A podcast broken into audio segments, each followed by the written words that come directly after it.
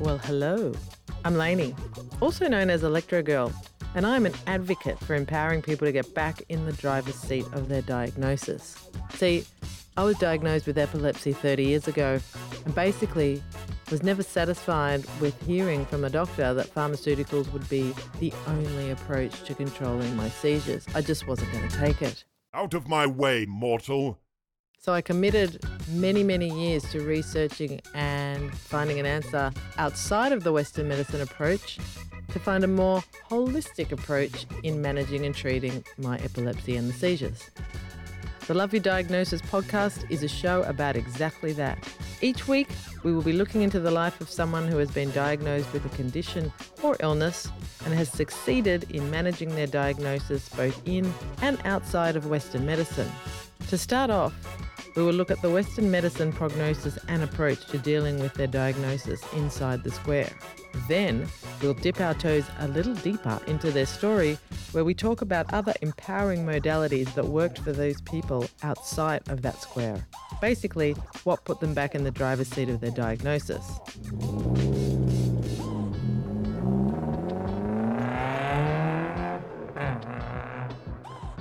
So hang around with me while we explore living in and outside the medical square when it comes to loving your diagnosis.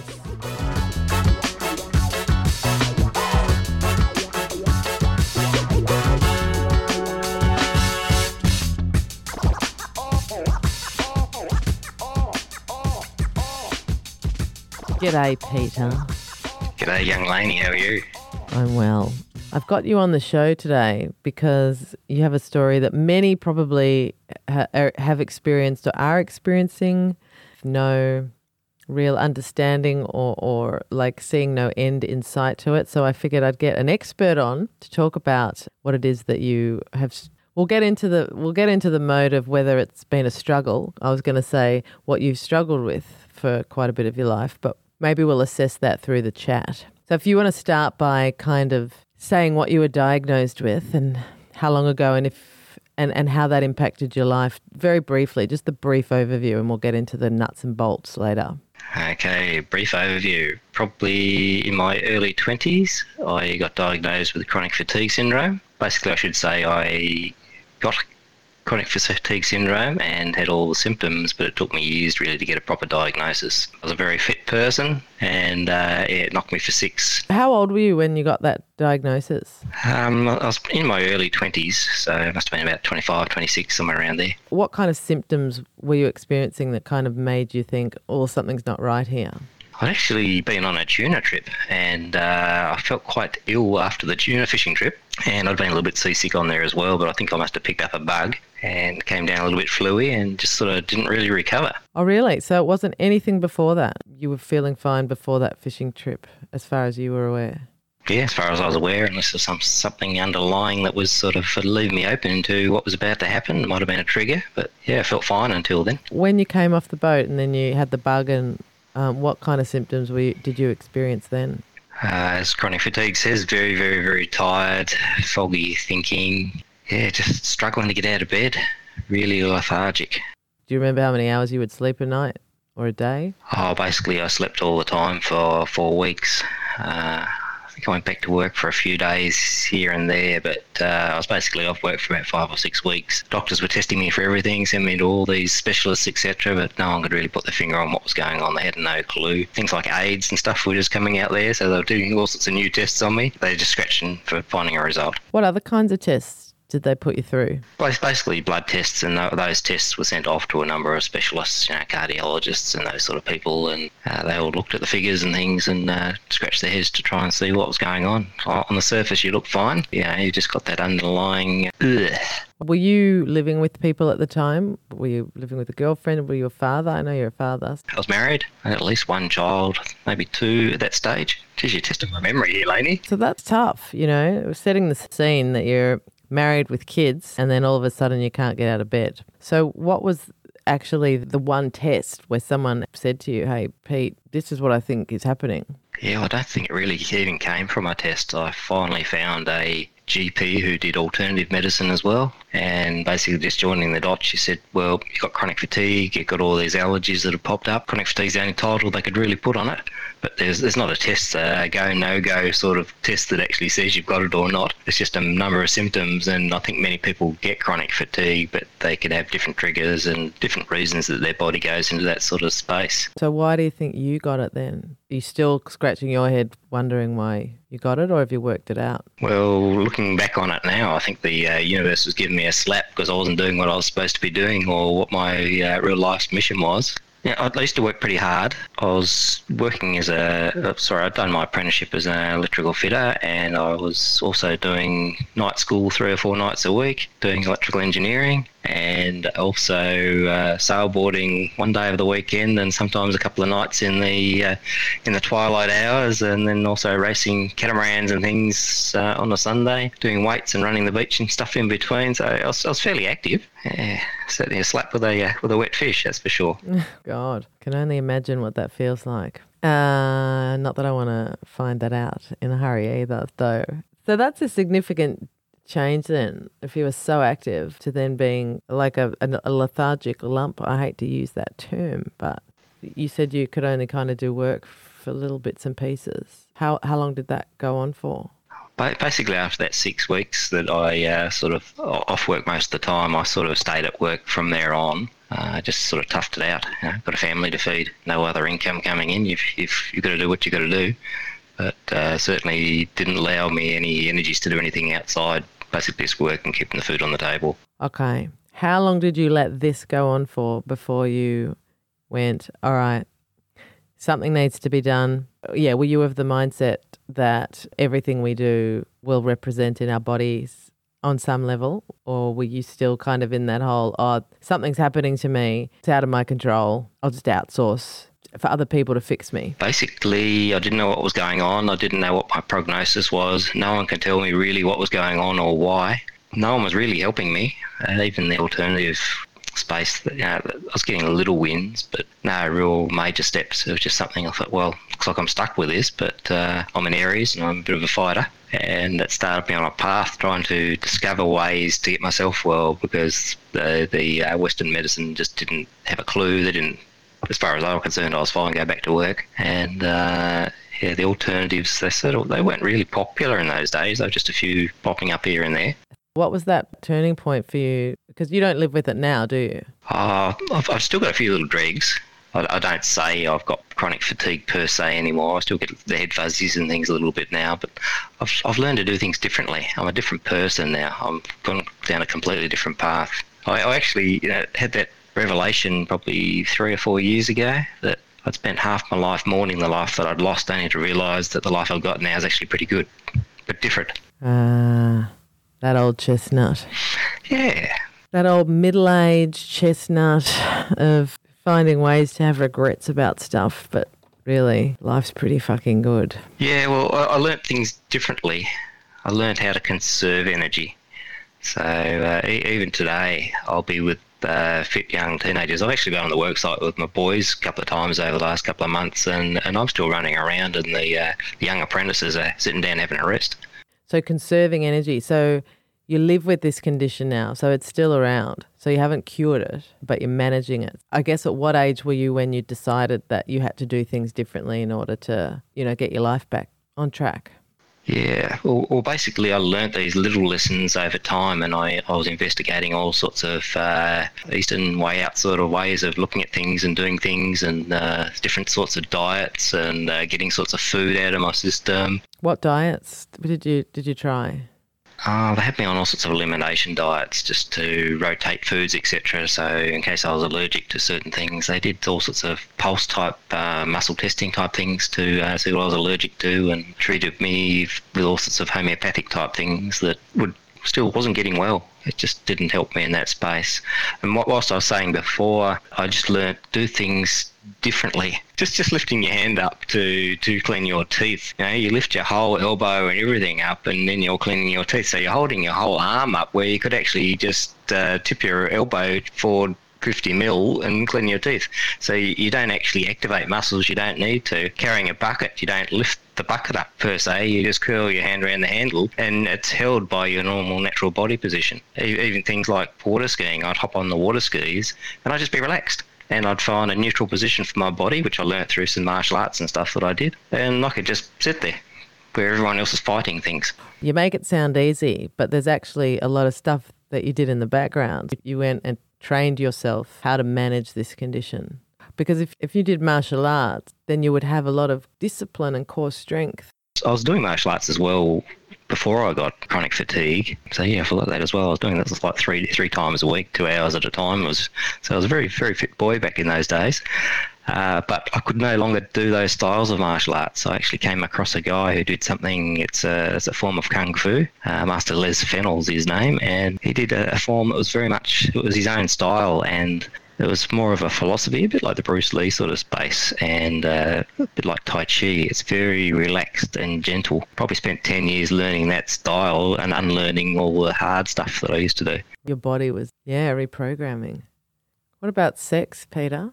Did that have to change as well? Do you have to minimal? Do do a lot less? No, no, yeah, no. No.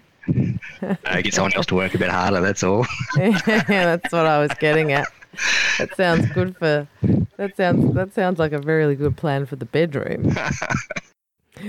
um, but yes, I should digress there. You've obviously done research about it. It's quite common, isn't it? Yeah, it seems to be becoming more common. More people seem to be getting diagnosed with it. I still haven't seen anything in Western medicine that really deals with it. I, I seem to find that Western medicine's great for something that's acute, something they can cut out or treat or put a band aid on or something like that. But if anything that's long term, yeah, some of these alternative things have certainly uh, got better ways of doing things or more effective ways of doing things. Just talking to, to the local GPs and things now, they've still got no idea. I mean, it would be awful. Being a doctor would be just like in this day and age, it would just be so difficult. Trying to, I mean, I'm not going to get on a rant about this, but trying to fit into a a system that's outdated, trying to fit into that paradigm when you come into trying to help people for a different reason would be really difficult. Yeah, you're, right there. That's it. It's there in a square box. They've got to work within certain rules, and also a lot of it is driven by their treatments that they're allowed to use and to dish out. And if they actually step outside the square, if you probably think about it, you know, if you, if you go back to the day that what some of what they do there, it's all come from you know, witch doctors and uh, shaman and all these things.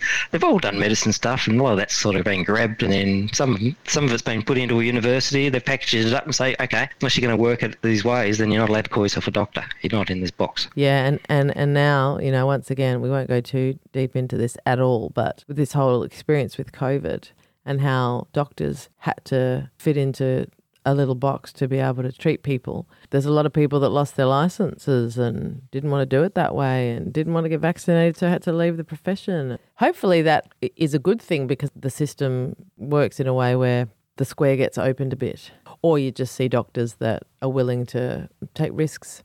But I digress. Did you go on a course of pharmaceuticals for this for a while? No, but uh, it wasn't until I discovered what I do now that I found some real roots to to why I was ill and not getting well. Oh, please. Let's just jump into that then. so, what do you do now, Peter? So, I call myself the property wellness doctor and uh, property wellness consultant and life coach depends on, on the on the, the people I'm talking to as to how you package some of that stuff up. People some people need to see all the science of things. Where I've come from a black and white engineering sort of background, and everything's you've got to prove something. It's all got to go through the science base. But I've gotten to the stage now where I experience something and it works. I said, okay, I'm happy to accept that.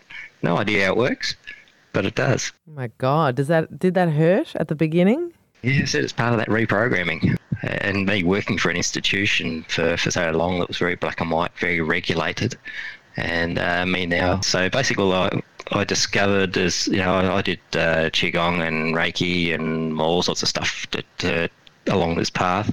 Tried all sorts of diets and things, but I discovered uh, dowsing and geomancy, and I found that the, the underlying cause of most long-term illness is usually earth stresses or environmental factors in that sort of space. And it wasn't until I actually discovered that and did a course, brought, brought a course online, and that got me started. I've developed it since then, and once I started doing that to my own place, I started getting well. Because you, you think you think if you're home, your home is somewhere that you go after work and stuff, and you recharge, and then you come back reinvigorated, ready to kick off again for the next week or for the next day. But if it's actually in, when you come home, you're actually being drained again, your reserves are slowly being whittled down to nothing and you get your your wellness is uh, is just disappearing, and and, it, and it's often going out the back door. You're not noticing it, and, and things change too. It's not necessarily that that's in your house when you buy the house either. So a lot of these things change with the environment outside. Things like earthworks and quarries and mining and uh, roadworks, they all upset these underground energies, and uh, they're basically frequencies that don't agree with our body. So if you think you know, you're a muso, just think of the difference between someone run down their, their hand down a chalkboard and someone playing some soothing music. So whether that's something heavy metal for you or something a little bit more lighter for me. So those those frequencies actually upset your immune system and basically undermine its effectiveness. So, so all, all of our bodies are full of cancers and things, and that's what our immune system's there for. It deals with that stuff. But when it's being robbed of its ability to work, then some of these things like cancers and chronic fatigues and things can then set in, and your body doesn't can't recover from it because it's it's being uh, undermined basically. So, since you've started this work on yourself and the frequencies in the earth around you, your chronic fatigue has taken a different turn. Is that what you're saying? That was the turning point in me starting to get well. What were some of the immediate differences that you felt in your body? It's just a slow return of energy, I suppose. It's it's one of these things that these energies will rob your body of stuff over like a 12 month period. You, know, you seem to get like a honeymoon period with it, and this, this damage has been done possibly over your whole life, and it takes a while for your body to start repairing and uh, things coming back together. And, and, this wasn't the only thing. I did. Dis- I have discovered some amazing healers out there as well that were actually able to help me with some allergies and some some leftover stuff, some viral load intolerances and things that they managed to treat me for. Are they practicing still? Yeah, one, one of the big ones was actually a lady by the name of Lisa Davidson Lim, and she runs a business called Family Health and Wellbeing, and she does uh, NAET, which is a, an allergy testing and treatment space, and also does uh, NES, and it's uh, it's all quantum type stuff, and she can you know you can put your hand on a on a little uh, like a a computer mouse, and it tells you exactly what's going on in your body. And uh, you know, it's, it's, it's it's it's all that stuff, but also kinesiology and stuff built into it as well. Lots of stuff that she does. She's just uh, an amazing uh, one-stop shop for everything health, basically. She's she's a, a guru. Great. Well, we'll put them in the podcast notes. I'll get them off you. Have you been able to assist other people with chronic fatigue with your work now? basically four years ago now, I chucked in my my job and started doing this full time. Started the business and yeah, haven't looked back really. It's not it's not work anymore. It's you know when you're inspired about what you're doing and you're helping people on a day to day basis, and seeing people like myself. Uh, either they've got chronic fatigue sort of things going on, or they've even got mental illness and stuff that's brought on by some of these uh, phenomena that happen on properties. And a lot of them have been through the same system that, that school of hard knocks. They're not getting better. They're they've got no hope. Uh, you know, the, the doctor sees you in their clinic and they say, yeah, you got this. Here's your meds. We'll cut this out of you. Send you home exactly straight onto the uh, the same stresses that probably brought it on in the first place or had a, was a major contributor to it. And you know things with with COVID, um, you're stuck in your home. So what's something you were exposed to for eight hours? Now you've been stuck in for 24 hours a day. So some things have probably accelerated for some people. We've done a lot of work together. God, I've moved about five times and you've come with me each time. I don't leave home without you now. I've got a lot of clients like that. That's a good mantra for you. Don't leave home without me. now, I wish to be nomadic. And if we went to a place, you know, nomadic tribes, and if we went to a place and it wasn't treating us right, we wouldn't go back. Now we're capitalists and uh, we're going to stay in this place whether it kills us or not, literally. Well, that's really good to know that now you're able to help others. I mean, I mean, when you know, I know in my own story, when you've got when you go through something with your health, more often than not, people come out the other side going, "I want to do what I can to help." In your case, it's a little bit different. Like I've written a book and put a stage show, and it's a very clear cut what I'm doing. There's a message in it and there's an audience, but yours is way different. You're not just focusing on chronic fatigue, you're focusing on the general health of people through the environment, you know? The techniques and tools and techniques I've been developing over the years from those little basics I learnt in that course, I'm starting to teach a few people here and there because we need a few more people like me out there helping more people. There's only so many I can get to. The, techniques I've got now, I can work off maps, so I can help you anywhere in the world. I've got a new client came in a couple of weeks ago in Dublin, problems with the house and, and their business. If I can find you on Google Maps or some other way anywhere in the world, I can help to have a look at what's going on there and have a chat with you and let you know what's going on, and then work out whether we want to work forward, see what we can do.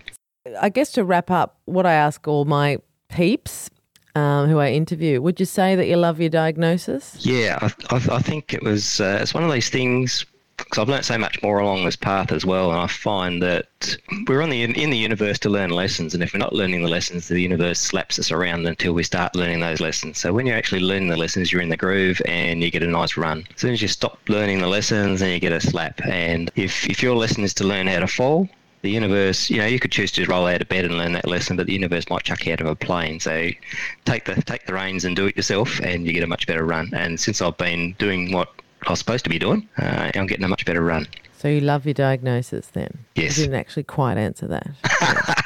In a roundabout sort of way, yeah. I mean, I loved what you said, but you know, come on, Peter. And the final thing, like for people going through chronic fatigue, do you have any I don't know, a, bit words of advice or words of wisdom that you can share with someone that may be going through what you did? If anyone wants to, I'm, I'm happy to have a chat with them and actually uh, steer them in a, in a, couple of directions and give them a few pointers to, as to how they might start to tackle moving forwards. Uh, never give up. There's always a way. If you give up, you've given up.